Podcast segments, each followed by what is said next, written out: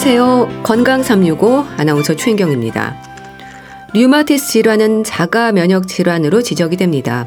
환자들은 면역력이 떨어져 있으면서도 다양한 면역 억제제를 복용하는 경우가 많죠. 그래서 감염병 예방에 특히 신경을 써야 하는데요. 감염병의 위험을 막아주는 예방 접종에 있어서 혹시라도 백신이 치료에 방해가 되는 건 아닌지 걱정되는 부분들도 있습니다. 환자들의 건강 관리를 위한 예방접종에 있어서 살펴야 하는 부분들 잠시 후에 알아보고요. 나이 들수록 걱정이 더해지는 골다공증에 대해서도 살펴보겠습니다. 건강 365 예민의 아이오 듣고 시작하겠습니다. KBS 라디오 건강 365 함께하고 계십니다. 내 몸이 스스로를 공격하면서 발생하는 건강의 위험을 자가 면역 질환이라고 하죠. 면역력이 떨어지면 세균이나 바이러스에 대처할 힘도 낮아지기 때문에 여러 위험 질환들이 발생할 수 있는데요. 특히 류마티스 질환의 경우에는 처방이 되는 면역 억제제와 치료제들이 있어서 감염병의 위험을 높일 수가 있습니다. 그래서 강조가 되는 류마티스 질환 환자들의 감염병 예방법이 백신입니다. 예방 접종이 중요한 거죠. 류마티스 질환을 앓고 있는 환자들에게 필요한 예방 백신 한양대학교 병원 류마티스 예방접종 클리닉 감염내과 김봉영 교수와 함께합니다. 교수님 안녕하세요. 네, 안녕하세요. 류마티스 질환이라고 하면요. 류마티스 관절염을 떠올리지만 자가 면역 질환들이 많죠. 예, 말씀대로 그 류마티스 질환하면 사실 류마티스 관절염이 가장 좀 친숙하실 겁니다. 예. 하지만 루푸스나 염증성 근육염 혹은 강직성 척추염 등도 류마티스 질환에 포함됩니다. 이들 질환의 공통점은 외부에서 침입한 병원체 등을 공격하여서 우리 몸을 보호해야 될 면역세포가 오히려 우리 몸을 공격하여 염증 반응을 유발하는 것이죠. 예. 이런 자가 면역 질환들 통칭하여서 우리는 그 류마티스 질환이라고 그렇게 부릅니다. 예. 그럼 이런 류마티스 질환자들에게 예방 백신의 중요성이 강조가 되는 건 왜 그렇습니까? 네, 류마티스 질환들은 면역 체계 조절 장애가 있는 병이기 때문에 류마티스 환자들에게 병원체가 침입하였을 때 일반인에 비해 잘 대응하지 못하게 되어 감염병이 발생할 확률이 높고요. 예. 그리고 또 발생했을 경우에는 중증 감염병으로 진행할 가능성이 높습니다. 예. 뿐만 아니라 치료 과정에 필수적인 스테로이드나 생물학적 제재를 포함한 여러 가지 면역 억제 제재들도 류마티스 환자들을 감염병에 취약하게 하는 또 다른 원인입니다. 백신은 감염 질환을 예방하는 데 있어 가장 효과적인 방법 중 하나이기 때문에 타 인구 집단에 비해 특히 예방 접종이 강조되고 있습니다. 예. 그런데요, 류마티스 질환 환자들은 이 예방 접종으로 인해서 혹시 치료에 방해가 되는 건 아닐까, 오히려 위험하진 않을까 걱정하는 부분도 있거든요. 어떨까요?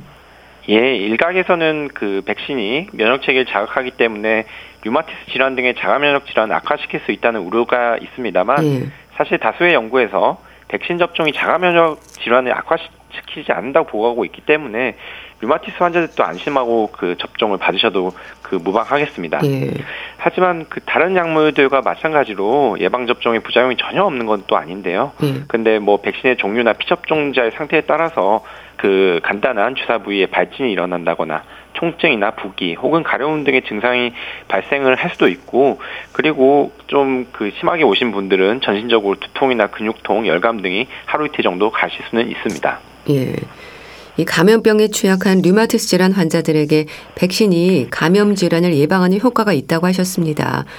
그래서 오늘은 류마티스 질환자들에게 필요한 예방 백신에 대한 말씀을 주시면 좋겠는데요. 학회에서 강조하고 있는 백신이 8개인 걸로 알고 있습니다. 어떤 기준인 걸까요? 네, 그 예방접종은 사실 종류에 따라서 모든 성인에게 공고되는 것도 있고 또 특정 연령층이나 혹은 류마티스 질환처럼 특정 질환 혹은 특정 직업을 가진 분들에게 그 특별히 공고된 백신도 있습니다. 예. 어, 앞서 언급 그 하였듯이 류마티스 환자의 경우에 감염증에 취약하기 때문에 일반 성인들보다 많은 종류의 백신 접종이 공고되고 예. 어, 몇 년 전에 학회 측에서는 그 말씀하신 대로 8개의 백신을 공고하고 있습니다. 어, 일단 그 백신들을 좀 그 살펴보자면 예. 모든 류마티스 환자뿐만이 아니고 모든 성인에게 공고되는 그 백신 중에서 특히 뭐 인플루엔자, 파상풍 디프테리아 100일에 A형 간염, B형 간염 그 백신 접종을 먼저 공고하고 있고요. 네. 그리고 장운경부암 백신으로 잘 알려져 있는 인유두종 바이러스 백신도 일반 성인들과 마찬가지로 26세 이하의 환자들에게 공고가 되고 있습니다. 일반 성인에게는 공고되지 않지만 류마티스 환자들이 취약군이기 때문에 예. 어, 폐렴 사, 거, 일반 성인들의 공고되는 앞서 말씀드렸던 그 백신에 더해서 폐렴 사슬알균 백신, 대상포진 백신, 그리고 홍역 볼거리 풍진 백신도 어, 접종이 공고됩니다. 예. 여기서 불활화 백신 6개, 약독화 생백신 2개라고 하던데요. 이게 뭔지 좀 설명을 해 주셔야 할 것 같은데요. 백신이 이게 제작하는 방법에 따라서 그 미생물의 일부 물질만을 추출할 수도 있고요. 그리고 혹은 그 미생물을 주입할 수도 있습니다. 예. 불활화 백신은 미생물의 일부 물질만은 좀 추출한 백신이고요. 그리고 생백신은 이런 미생물 직접 그 주입을 하는 건데 질병을 일으키기 어려울 정도로 좀 약화된 미생물을 좀 그 주입한다는 그런 개념입니다. 예. 앞서 그 뭐 류마티스 환자들에게 공고되는 그 여덟 개 백신 중에서 그중 두 가지 어 대상포진 백신과 그리고 홍역 볼거리 풍진 백신이 생백신에 해당되고요. 나머지는 모두 불활화 백신에 해당됩니다. 예. 사실 이게 그 차이점이 좀 그 강조가 되는 게 이게 부작용 측면인데요. 그 임신 중이거나 특히 면역 기능이 심각하게 저하된 경우에 이런 그 약독과 생백신을 투여받게 되면 뭐 태아에 영향을 미친다거나 아니면 실제 질환으로 이어질 수 있기 때문에 좀 주의를 요하게 되고요. 예. 어, 불알화 백신 같은 경우에 사실은 이런 그 부작용에 대한 이슈는 좀 덜하기 때문에 어떻게 보면 그 안전성 측면에서는 그 불알화 백신이 그 생백신들에 비해서 조금 더 그 유리하다고 볼 수가 있겠습니다. 그럼 면역 억제제를 투약 중이라면 약독화 생백신은 피해야 하는 거네요.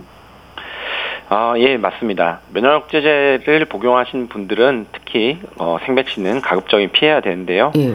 어, 하지만 그 반드시 모든 환자들이 다 피해야 될 거는 아니고 왜냐하면 면역 억제도 어떤 분들은 정도가 좀 그 강하신 분들, 어떤 분들 약하신 분들이 있기 때문에 특히 뭐 면역 억제제가 그 정도가 약한 분들은 환자 개인별로 위험이나 그 이득을 그 평가해서 제한적으로 이런 생백신도 접종을 고려할 수가 있습니다. 때문에 어, 가장 중요한 것은 이런 그 백신 접종을 고민할 때 혼자 고민하지 마시고 전문가 에게 방문해서 전문가와의 상담을 받으실 것을 권고드립니다. 예. 그런데 환자들이 어떤 검사를 언제 받았는지에 대한 확인도 중요하다고 들었습니다.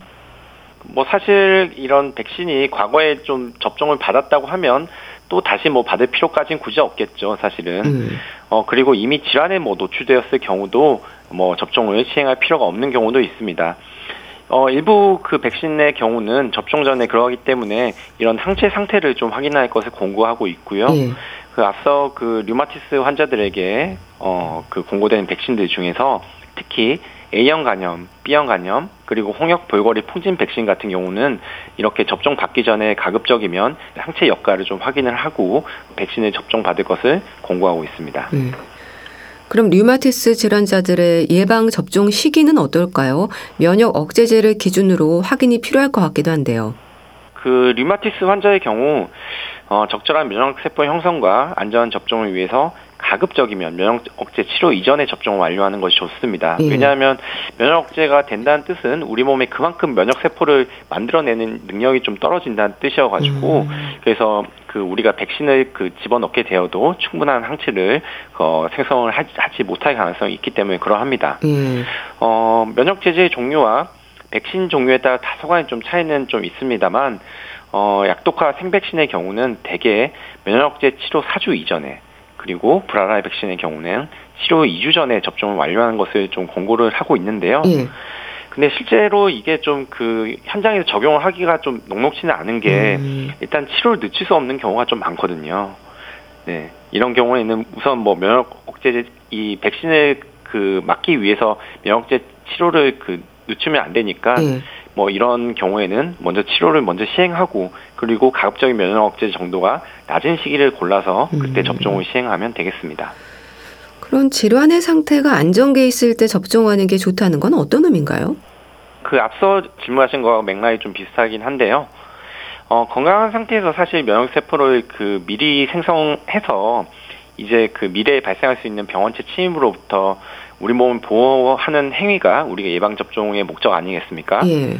예, 그러기 때문에 우리는 그 면역 세포를 좀 가급적이면 좀 잘 만들 수 있는 상황, 즉 그 컨디션이 양호한 상황에서 접종 받는 것이 사실은 이상적입니다. 음. 그래야지 면역 세포 형성도 잘 되고 그렇게 됐을 경우에 그 미래에 대한 감염병에 대한 그 예방을 할 수 있는 확률도 높아지는 것이죠. 예. 그렇기 때문에 만약에 현재 그 급성 질환으로 좀 치료를 받고 있는 중이라고 하면 어 이렇게 그 면역 세포를 충분히 생성하지 못할 가능성이 있기 때문에 이 경우에는 그 충분히 증세가 회복된 후에 백신 접종받는 것이 좋고요.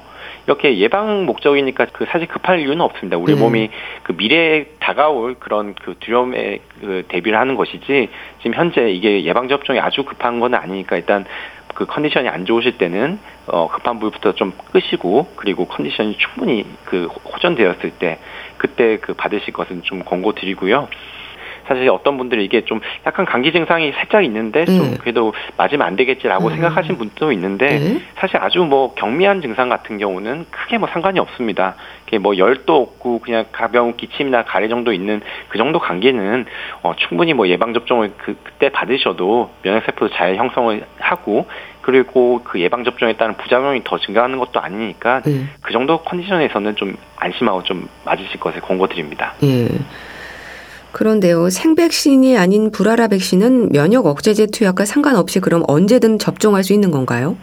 사실 그 불안화 백신 같은 경우는 앞서도 말씀드린 것처럼 그 실제 균을 집어넣는 게 아니고 균에 있는 뭐 일부 단백 물질만 떼내서 집어넣는 것이기 때문에 실제 질환으로 이어질 우려는 전혀 없습니다. 음. 그렇기 때문에 그 면역이 많이 억제된 상태라도 그 투여 받아도 사실은 그 그에 따른 부작용이 증가하거나 하지는 않거든요. 하지만 뭐그 앞서 질문의 맥락에 이어서 만약 이런 그 하지만 그 면역제 정도가 좀 심한 때 이런 그 불안화 백신 투여 받았을 때는 역시 그 면역 세포가 잘 생성되지 않을 우려가 또 있는 것이죠. 예. 그렇기 때문에 뭐 그 가능하다고 하면 면역제 치료 전이나 혹은 면역제 정도가 좀 낮은 상태에서 투여받는 것이 좀 어, 이상적이라 볼 수가 있겠습니다. 음. 그렇다면요, 류마티스 질환 환자들은 모두 생백신보다 이 불알아 백신을 접종하면 좀 안전하지 않을까요? 사실 생백신이나 불안화 백신 개념이 조금 그 어렵긴 어려운데요. 예. 어, 어떤 백신은 생백신과 사백신이 다 존재하는 경우가 있는데 그럴 경우에는 사실은 의료제를 투여하고 있는 환자들한테서는 사백신 맞으라고 공고를 실제로 하고 있습니다. 예. 대표적인 백신이 대상포진 백신이거든요. 대상포진 백신 같은 경우는 생백신도 존재하고 사백신도 존재하고 있어서 지금 현재 그 부작용 측면이나 아니면 뭐 효과 측면에서 지금 사백신이 조금 더 그 우수한 걸로 나오고 있기 때문에 이런 면역 그 억제 환자들한테서는 대상포진의 경우는 생백신보다 사백신을 우선할 것을 좀 공고를 드리고 있는 상황입니다. 예. 어, 하지만 그, 뭐, 대상포진 말고도 그 아까 언급했던 백신 중에서 홍역 볼거리 풍진 백신 있지 않습니까? 어, 그거 같은 경우에 사실 생백신 제재밖에 없거든요. 사백신이 없고요. 그러기 때문에 이럴 땐 또 불안한 백신으로 대체가 좀 불가하고요. 그래도 좀 뭐 어떻게 보면 다행이라고 좀 볼 수가 있는 점은 사실은 그 생백신보다 사백신 종류가 좀 훨씬 더 많기 때문에 음. 그래서 대부분 백신들은 사실은 그 크게 그 고민 안 하고 맞으셔도 되는데 일부 백신에 대해서는 조금 주의를 요한다 그 정도로 말씀드리겠습니다. 예. 그 류마티스 질환 환자들에게 필요한 불알아 예방 백신, B형 간염을 비롯해서 이제 종류가 좀 많다고 들었는데요. 알려주세요. 네, 그 앞서 언급드렸던 백신 중에서 그러니까 일부 몇 가지 백신을 제외하고는 다 그 이렇게 불안한 백신 사백신이라고 보시면 되겠습니다. 예. 어, 그 앞서 언급드렸던 백신 중에서는 특히 그 인플루엔자, 그 파상풍 딥테리아 100일에 A형 간염, B형 간염, 그리고 자궁경부암, 마지막으로 폐렴 사슬알균 백신이 불안할 백신이고요. 예. 뭐 앞서도 언급드렸던 대상포진 같은 경우도 이제 불안할 백신이 어 그 얼마 전에 국내에 도입되어서 좀 이용이 가능한 상태이고요.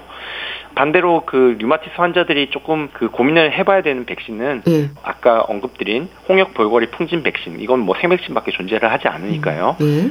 어 그리고 그 여행 그 일부 남미 국가나 아프리카로 여행 갈때 그 저희가 증명서를 그 내밀기 위해서 맞아야 되는 황열 백신 같은 경우는 생백신이기 때문에 조금 그 주의를 요합니다. 예.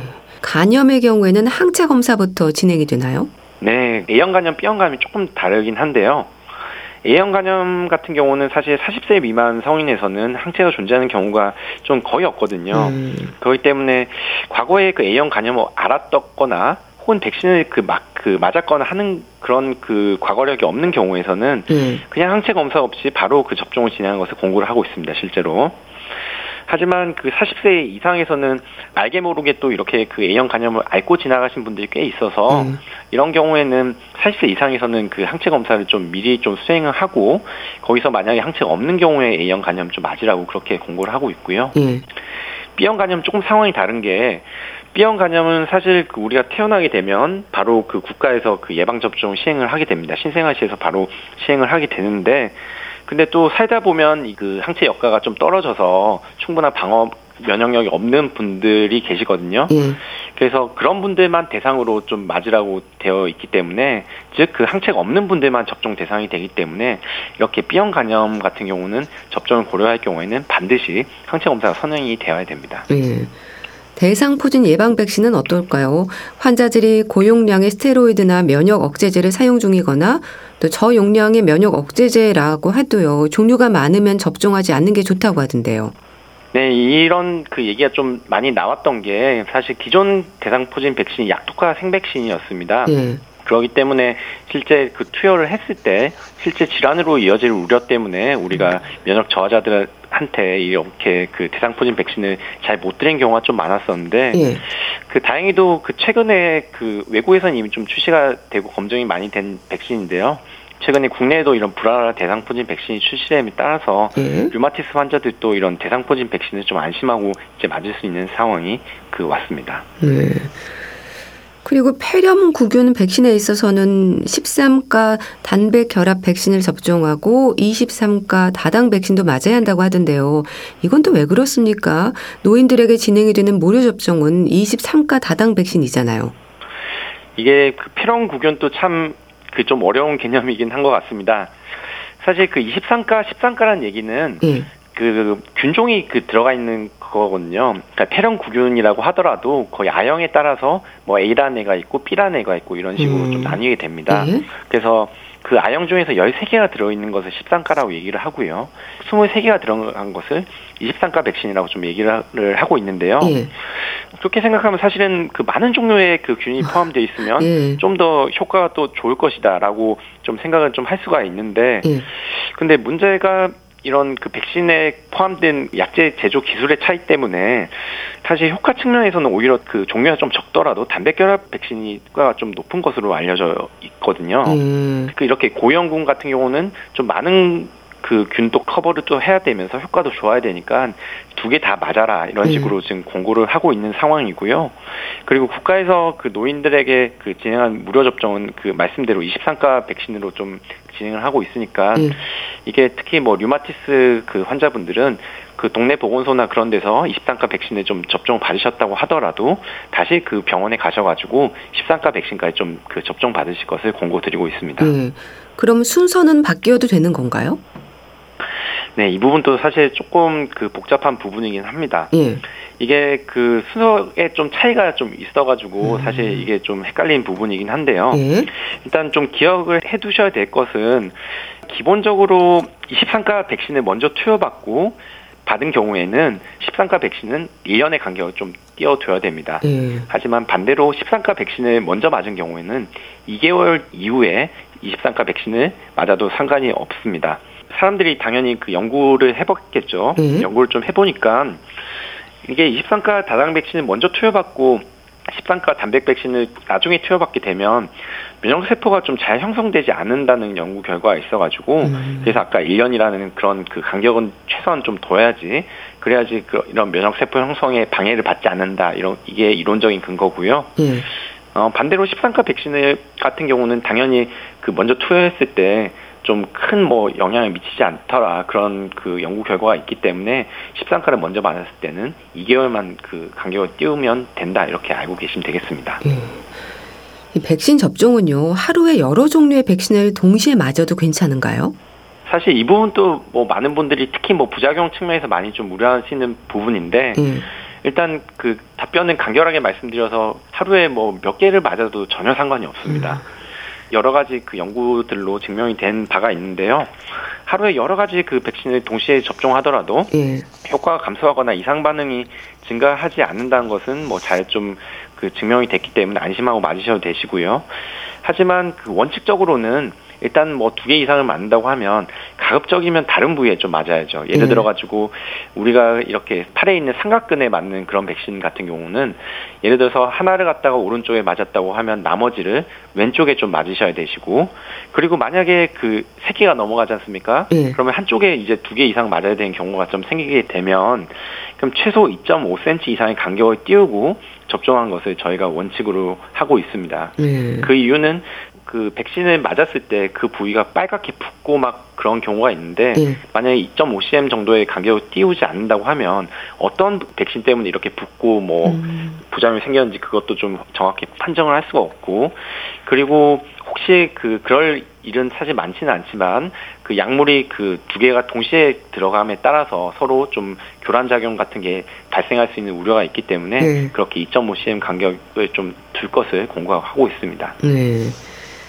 류마티스 질환을 앓고 있는 환자들은 면역 억제제를 사용하기 때문에 면역력 저하로 인한 감염병의 위험이 있다고 하셨습니다. 근데 예방 접종에 있어서 불안하고 부담을 갖는 분들에게 어떤 말씀을 주실까요? 부작용의 위험은 없을지도 걱정을 하시는데요.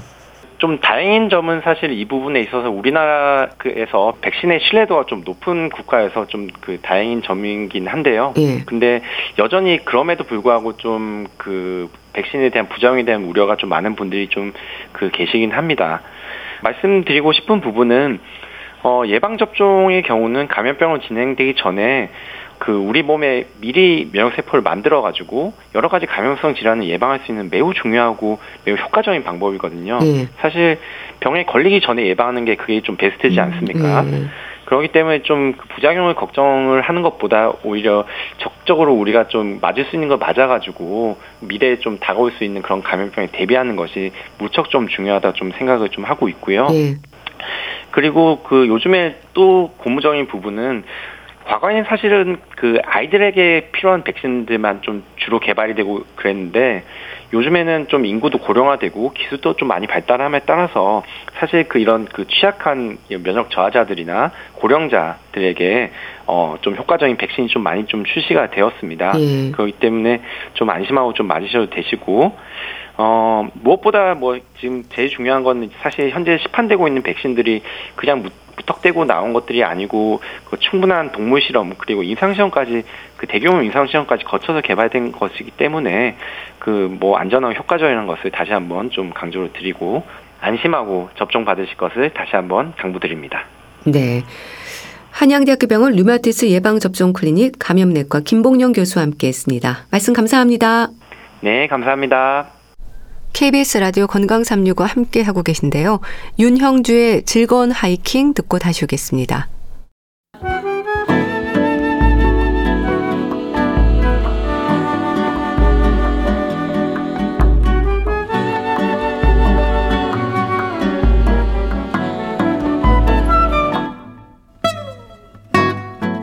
건강한 하루의 시작. KBS 라디오 건강 365. 최윤경 아나운서의 진행입니다. KBS 라디오 건강 365 함께 하고 계십니다. 골다공증 환자의 대부분은 50대 이상의 폐경 이후 여성입니다. 이유가 뭘까요? 골다공증 환자들의 골절 사고는 때로 치명적일 수 있어서 특히 조심하고 살펴야 하는데요. 골절 사고를 당하기 전까지는 골다공증인 줄 몰랐다는 분들도 많습니다. 골다공증과 골감소증, 골밀도 검사를 통한 점수를 확인해야 하지 않을까 싶은데요. 대한의사협회 백현옥 부회장과 함께합니다. 안녕하세요. 네, 안녕하십니까. 골다공증 환자의 대부분이요. 50대 이상 폐경기 이후의 여성으로 알고 있습니다. 호르몬과 연결이 되는 부분일까요? 정확하십니다. 네. 여성 호르몬인 에스트로겐은 사실은 골밀도를 유지하는데 굉장히 중요하거든요. 예. 근데 폐경이 되면 갑자기 에스트로겐이 감소가 되잖아요. 그렇기 때문에 그 골양, 뼈의 양이 줄어드는 속도가 매우 빠르고 예. 그 결과로 골다공증이 생길 수가 있습니다. 네. 그렇기 때문에 여성의 경우 폐경되고 3 내지 5년 동안 골밀도의 소실이 가장 빠르게 일어나곤 합니다. 예. 근데 남성들에게도 골다공증의 위험이 아주 없는 건 아닌 거죠?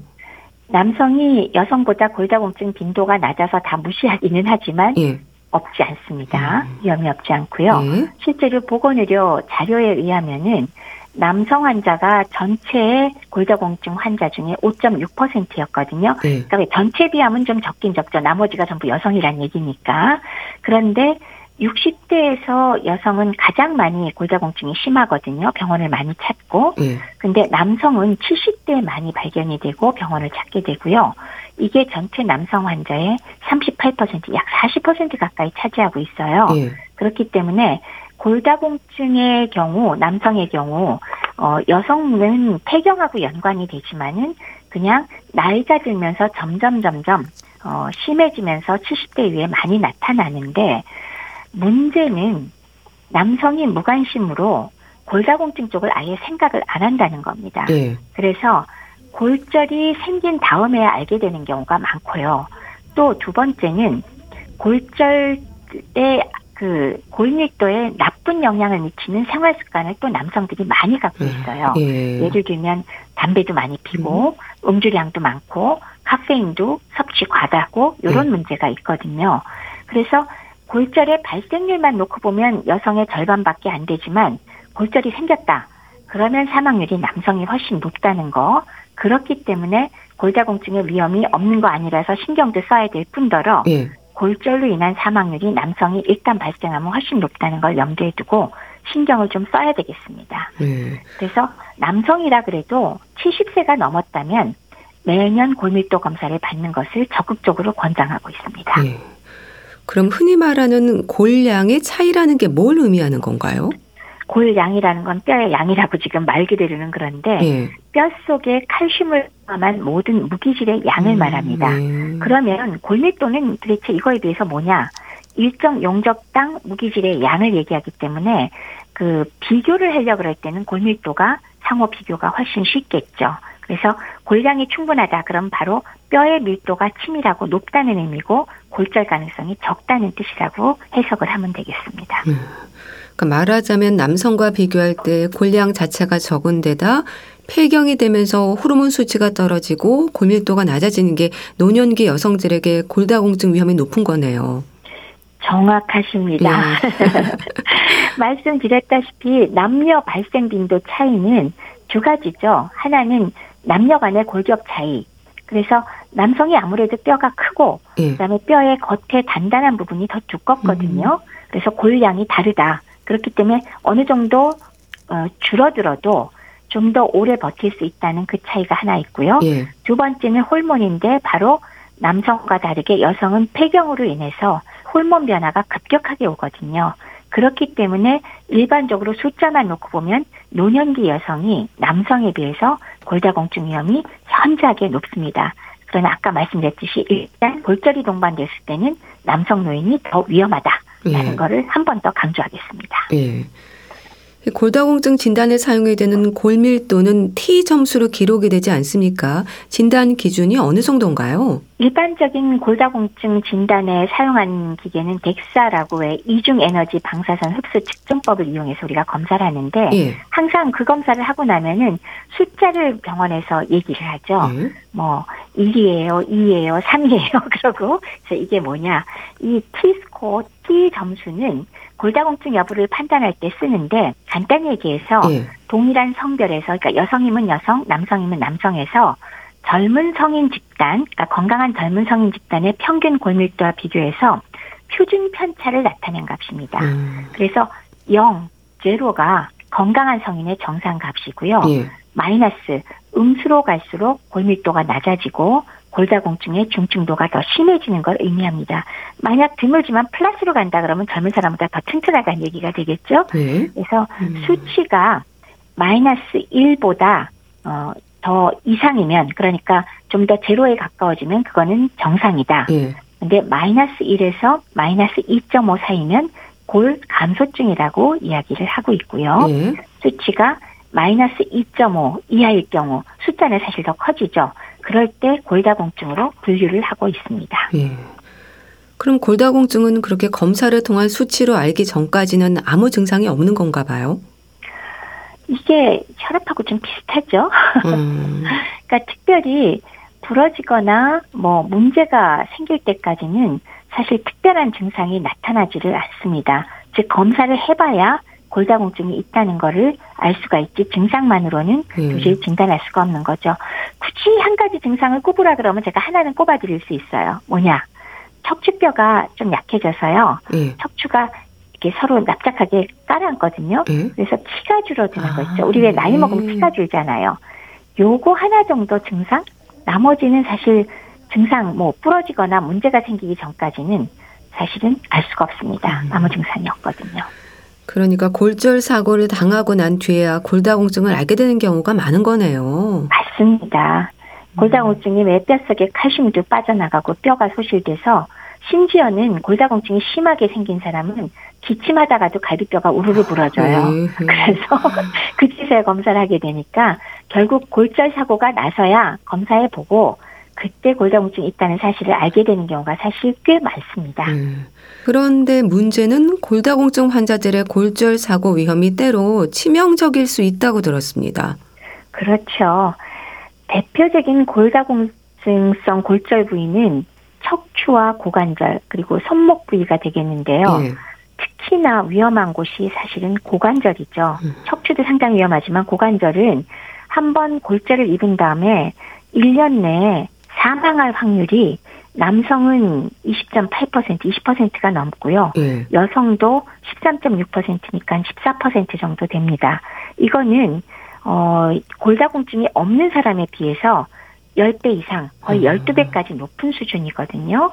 그리고 또 고관절 골절이 한 번 있었던 환자는 예. 한15% 정도가 두 번째 또 고관절 골절이 생기는 그렇기 때문에 고관절 골절은 삶의 질을 아주 심각하게 저하시키고 사망률하고도 직접 연관이 있어서 예. 문제가 아주 크지요. 그래서 어, 상당히 주의하셔야 되고 관심을 많이 가지셔야 되겠습니다. 예. 그러니까 어느 날 잠깐 넘어졌는데 응급실에 실려가고 검사 중에 골다공증인 걸 알게 되고 골절 후에 사망 위험으로도 이어질 수 있다는 생각을 하면요. 아, 미리 골밀도라든지 골다공증의 위험을 점검해야 하지 않을까 싶네요. 맞습니다. 그래서 요새는 많이 관심들을 가지시고 전에보다 많이 하는데 예. 다시 한번 강조를 해드리고 싶은 거는 소위 말하는 골다공증의 고위험군에 속한다. 그러면 주기적으로 검사를 꼭 받으셔야 되는데 예. 누가 고위험군이냐? 그거 한번 제가 말씀드려 보면 우선 폐경기 여성 들어가겠죠. 예. 그죠? 음. 그리고 65세 이상, 그러니까 말하자면 노인 여성 반드시 검사를 주기적으로 하셔야 될 거고 70세 이상 남성도 매년 검사하시는 게 좋겠습니다. 예. 그거 외에 가족력 중에 특별히 크게 다치지 않는데도 잘 부러지는 가족력이 있다거나 아, 아니면 과거에 내가 암을 앓으셨던 분이라거나 아니면 관절이나 여러 가지 이유로 스테로이드 같은 약물을 장기적으로 복용하는 분 이분들도 다 골절 가능성이 높으니까 골다공증 가능성이 높으니까 역시 주기적으로 검사를 받으셔야겠고요. 예. 그다음에 비만과 저체중 중에 어느 게 위험한 쪽일까요? 골다공증은 비만이 위험하지 않을까요? 유일하게 비만이 긍정적인 효과는 골다공증에 아. 네, 좋은 효과 말하자면 뼈를 튼튼하게 만들어줘요. 그 이유는 이제 중력에 대해서 체중으로 실어주기 때문에 예. 뼈에다가 자극을 주면서 튼튼하게 만들어주거든요. 아. 그래서 사실은 골다공증 고위험군은 저체중입니다. 예. 마른 사람이 골다공증 그렇군요. 생기기 쉽고요. 그 외에 아까 말씀드렸듯이 담배를 많이 태시거나 흡연, 그다음에 술을 과다하게 드시거나 음주, 그다음에 카페인 음료를 너무 많이 잡수거나 음. 그 외에 만성 질환을 앓고 있는 것들이 전부 다 고위험군에 속하고 있기 때문에 골다공증 검사를 주기적으로 받아보시는 게 권해드립니다. 예. 그런데 검사 결과에서 골 감소증이나 골다공증 진단을 받으면요. 노화로 인한 어쩔 수 없는 부분으로 생각하는 분들도 있는데 이게 관리에 따라서 얼마든지 예방이 가능한 부분일까요? 어느 정도는 예방 가능하다는 것 장담해 드려도 좋고요. 예. 설령 왜 유전적으로 쌍둥이일지라도 어, 생활 습관으로 관리를 잘하는 분의 경우는 차이가 확실하게 납니다. 근데 그 관리가 바로 생활 습관이기 때문에 예. 영양, 바이타민 D와 칼슘, 적정량의 단백질 섭취 충분히 하고 그다음에 햇빛을 자주 쬐서 바이타민 D를 생성하게 만들고 운동을 적절하게 해서 뼈를 튼튼하게 해주시고 그다음에 금연, 금주, 카페인을 절제하는 거 이런 것들만으로도 분명하게 차이가 납니다. 예. 그러니까 골다공증 진단을 받았다고 해도 치료제라든지 회복할 수 있는 방법이 있는 거죠. 어, 먹는 약 혹은 주사제 치료제가 개발돼 있고 최근에도 개발돼 나온 게 좋은 것들이 굉장히 많습니다. 예. 그래서 뭐 환자분의 나이나 성별, 증상 정도에 따라서 어, 차곡차곡 순서대로 우리가 선택을 하게 되는데요. 예. 뭐 칼슘이나 비타민 D는 기본이고 경우에 따라서는 여성 호르몬 쓰는 경우도 일부 있고 요새는 잘 쓰지 않지만은 쓸 수도 있고요. 그다음에 최근에 나온 것들은 골 흡수 억제제 외에도 골 형성 촉진제 등 이런 것들이 새로이 나온 것들이 있어서 이런 걸로 회복할 수 있는 방법이 있습니다. 예. 그렇게 약물 치료와 함께 이제 말씀하셨듯이 영양이나 운동까지 강조가 되는 부분들이 많지 않을까 싶은데 어떨까요? 아무래도 골감소증, 골다공증 예방하려면 일단 식품이건 보충제건 칼슘과 비타민 D를 잘 챙겨서 드셔야겠죠. 예. 어, 그래서 어, 뭐 식사로는 칼슘 많은 식품 우리 잘 알잖아요. 우유나 치즈, 요구르트, 두부 뭐 이런 거. 예. 비타민 D는 햇볕을 좀 충분히 쬐실 필요가 있고 그거 외에 뭐 연어, 참치, 고등어 같은 생선이나 치즈, 달걀, 노른자 같은 거 드시면 좋겠고요. 예. 이게 이제 먹는 쪽이겠고 그다음에 이제 두 번째는 운동 굉장히 중요하죠. 음. 결국 체중이나 여러 가지 이유로 적절하게 뼈에다가 자극을 주어야 예. 뼈가 낡은 세포를 제거하고 새로이 뼈를 형성하면서 튼튼해지거든요. 그렇기 때문에 한 달이나 이렇게 다른 이유로 누워 있으면 어, 뼈와 함께 근육이 같이 없어져 버리는데 그게 바로 적절한 그 자극을 주지 않아서 그렇습니다. 예. 그러면 상식적으로 우리가 유산소 운동 제가 일주일에 대략 뭐 한 150분 정도 하시면 좋겠다는 말씀 항상 드리잖아요. 중간 정도 강도의 유산소 운동 하시고 예. 사이사이에 또 스트레칭이나 그런 근력 운동도 같이 하시면 좋겠고요. 이렇게 좀 그 생활 습관을 잘 유지하시는 게 일단은 골다공증을 어, 예방을 어느 정도 할 수 있는데 도움이 크게 됩니다. 예.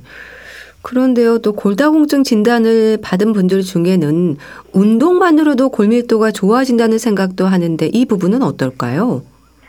중력 대비 뼈에 자극을 주는 것이 뼈를 튼튼하게 하는데 필수이기는 하지만 뼈는 끊임없이 생성되고 흡수되기 때문에 적절한 영양소를 공급하지 않으면 재료가 없어서 또 못 만들겠죠. 음, 그래서 칼슘과 비타민 D를 계속 강조를 하는 거고요. 예. 또 그거 외에 비타민 D는 햇볕만 충분히 받아도 어, 어느 정도 몸에서 생성을 할 수 있으니까 적절하게 햇볕을 쬐는 것도 중요하고요. 예. 역시나 담배를 많이 태시거나 술을 많이 잡수거나 카페인을 과다하게 섭취하면 뼈가 약해지니까 예. 요것만은 꼭 피하면서 운동을 열심히 하시면 뼈 튼튼해집니다. 예. 또 골다공증 환자들에게는 일정 기간의 치료가 아니라 치료제를 통한 꾸준한 관리가 중요하다고 들었습니다. 어떤 의미를 생각해야 할까요? 어, 치료제들의 각각의 성격들이 다 다르긴 하지만 당연한 것은 치료 약물을 사용하다가 좋아졌다 그래서 끊고 나면은 시간이 지나서 다시 골다공증이 도로 오는 경우가 뭐 대부분 이죠. 예. 그렇기 때문에 뭐 최근에는 약제가 굉장히 다양하게 개발되었거든요. 그래서 적절한 약물을 이렇게 순서대로 선택하면서 적절하게 바꿔가면서 또 휴지기도 가지면서 예. 꾸준하게 관리하고 체크하고 주치의와 상의하셔서 관리하실 필요가 있습니다. 예.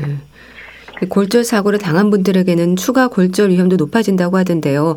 특히 고관절 수술이라든지 치료를 받은 환자들에게 근육량이 좀 감소하는 근감소증에 대한 지적도 있던데요.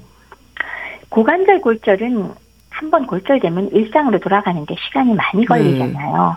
근데 그 뜻은 뭐냐면 결국 잘 못 움직이고 활동량이 현저하게 줄어든 기간이 상당히 길고 그 기간이 길수록 골다공증도 악화되지만 근육량도 함께 악화가 돼서 근감소증이 동반되게 되죠. 예. 근데 이거는 근감소증으로 근육이 약화돼서 근력이 감소하면 또 그것 때문에도 활동량 감소가 또 이어지고요. 그래서 낙상 가능성이 더 높아지고 또 골밀도도 감소하기 때문에 추가 골절 가능성이 매우 높아지는 이런 문제들이 생기니까요. 음, 일종의 악순환이라고 할까요? 예. 그래서 빨리 일상으로 돌아가서 열심히 운동하고 움직이고 영양이나 이런 거 보충을 충분히 하실 필요가 있는 거죠. 예. 그렇게 근감소증으로 인한 또 다른 골다공증의 위험 인자가 되는 거네요. 그렇죠. 척추 골절의 경우에도 다시 골절이 되는 경우가 골다공증이 없는 분들과 비교할 때 무척 높다고 들었습니다. 척추의 압박골절 자체가 골다공증이 없는 사람의 경우는 그렇게 잘 오지 않아요. 예. 뭐 외상으로 올 수는 있지만은 근데 골다공증이 있을 때는 그렇게 아주 큰 외상을 입지 않더라도 경미한 자극에도 압박골절이 발생할 수 있고요. 또 골조류의 통증으로 활동을 줄이면 골다공증과 근감소증이 또 심화되니까 그로 인해서 재골절 가능성이 훨씬 더 높아지지요. 네. 그래서 골다공증과 척추 압박골절은 뭐 아주 이거는 상호 연관관계가 워낙 크기 때문에 뼈를 평소에 튼튼하게 만들어 주셔야 됩니다. 네. 뭐 치료제에 대해서도 골 흡수 억제제, 골 형성 촉진제가 있던데 좀 어렵습니다. 설명을 좀 해주세요. 왜 뼈는 그 왜 우리가 왜 돌멩이라든지 이왜 목재라든지 그런 거하고 다르게 우리 생각에는 워낙 딱딱하니까 이게 마치 무생물처럼 변화가 없는 것 같은데 그렇지 않거든요. 예. 뼈에는 끊임없이 생성과 흡수 그러니까 어 새로 생기는 조골 세포가 있고 또 녹여내리는 세포가 있기 때문에 요것의 균형을 잘 맞춰야지 튼튼한 뼈를 유지하게 됩니다. 예. 그렇기 때문에 이제 칼슘이나 여성 호르몬제도 일부 사용하긴 하지만 골 흡수 억제제를 사용하면 골이 흡수돼서 줄어드는 것을 막게 되기 때문에 예. 골밀도가 올라가게 되죠. 음. 그게 이제 고전적인 골밀도 약 중에서 가장 먼저 개발된 약이고요. 예. 비스포스포네이트, 뭐 알렌드로네이트 이런 것들이 잘 알려져 있습니다. 아마 근데 이제 여기에 비해서 골 형성 촉진제는 이런 것들이 효과가 없을 경우에 뼈의 생성을 돕는 약으로서 사용을 하게 되는데 예. 맨 처음에 나온 거는 부갑상선 호르몬제인 그 테리파라타이드라는 게 있습니다. 음. 근데 요 골형성 촉진제는 주사제로 보통 사용을 하거든요. 예. 근데 최근에는 이런 골 흡수 억제제도 좀 더 개발이 되고 골 형성 촉진제도 개발이 되고 심지어는 이 두 가지 특성을 다 가지고 있는 약물들도 개발돼서 시판되고 있는데 이건 대부분은 이제 주사제가 많긴 하지만 예. 효과도 좋고 그런데 가격이 좀 비싼 게 문제입니다. 그러면 치료제를 평생 복용해야 하는 건가요? 치료제를 중간에 중단하는 분들도 많고 그래서 위험하다는 지적도 있던데요. 치료제의 종류에 따라 다르긴 하지만 과거에 비해서 투여를 좀 편하게 하기 위해서 가령 매일 먹던 거를 주 1회 복용하기도 하는 것도 나왔고요. 예. 심지어는 월 1회 혹은 연 1회, 1년에 한 번 주사제로 개발된 것도 있어요. 그리고 가령 뭐 부갑상제선 호르몬제 같은 경우는 원칙상 2년까지만 유지하라라고 이제 저기 규정은 돼 있긴 하고 예.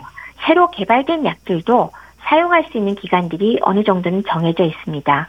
뭐 그 외에 6개월에 한 번 주사 맞는 제제인 어뭐 데노스마비라는 약도 있고 예. 한 달에 한 번 맞는 주사제인 로모서주마비라는 것들 이런 거는 뭐 1년간 맞을 수 있는데 이런 것들을 그 기간을 잘 따져가면서 장기로 쓰는 약들과 적절하게 어 이렇게 그 다음번에는 이걸로 유지를 시켜주고 약간의 휴지기를 가져주고 예. 이런 스케줄을 정할 수가 있거든요.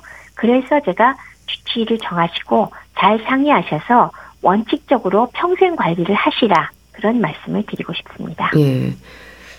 골다공증 환자들의 치료와 함께 강조가 되는 생활 습관 또 예방에 도움이 되는 부분들 짚어주세요. 우선은 주기적인 골밀도 검사 꼭 하시라는 말씀 드려야 되겠습니다. 예. 특히나 폐경기된 여성 그리고 65세 이상 여성은 매년 측정을 하도록 하시고요. 70세 이상의 남성도 매년 하도록 하시고 어 뭐 여성이건 남성이건 어 골다공증에 가족력이 있거나 저체중이 있거나 만성 질환을 앓거나 장기간 스테로이드 같은 약물을 복용하거나 과도한 흡연, 음주자라면 고위험군에 속하기 때문에 예. 50대부터 골밀도 검사를 매년 하시기를 권해드립니다. 음. 두 번째는 뼈의 건강을 챙길 수 있는 식사 습관과 햇볕 쬐기를 잘 하시는 게 중요하고요. 예. 칼슘과 비타민 D가 충분한 음식 그리고 적절한 단백질 음식 그리고 어, 햇빛으로 합성할 수 있게끔 비타민 D가 합성될 수 있도록 일주일에 두 번 정도는 햇볕을 쬐다 이런 것들을 지키도록 하시고요. 네. 그다음에 과도한 음주, 흡연, 카페인 피하시라. 뭐 이런 것들은 계속 말씀을 드렸습니다. 그다음에 세 번째는 운동이 중요하죠. 그래서 체중 부하 운동으로 뭐 걷기, 조깅 이런 것들을 뭐 주당 한 150분 정도 해주시면 제일 좋고요. 예. 거기에 더해가지고 만약에 뭐 관절 뭐 이런 문제가 있다면 자기한테 맞는 운동을 고르긴 해야 되는데 요점은 수영 같은 거는 사실 골밀도에 크게 도움이 안 되잖아요. 예. 중력이 별로 작용을 안 하기 때문에 그래서 걷기라든지 계단 오르기라든지 뭐 등산이라든지 이런 것들이 상당히 도움이 되기 때문에 이런 운동을 자기한테 맞게 골라서 하실 필요가 있습니다. 네. 대한의사협회 백현옥 부회장과 함께 했는데요. 말씀 감사합니다. 네, 감사합니다. 샤프의 연극이 끝나고 난 후 보내드리면서 인사드릴게요. 건강365 아나운서 최인경이었습니다. 고맙습니다.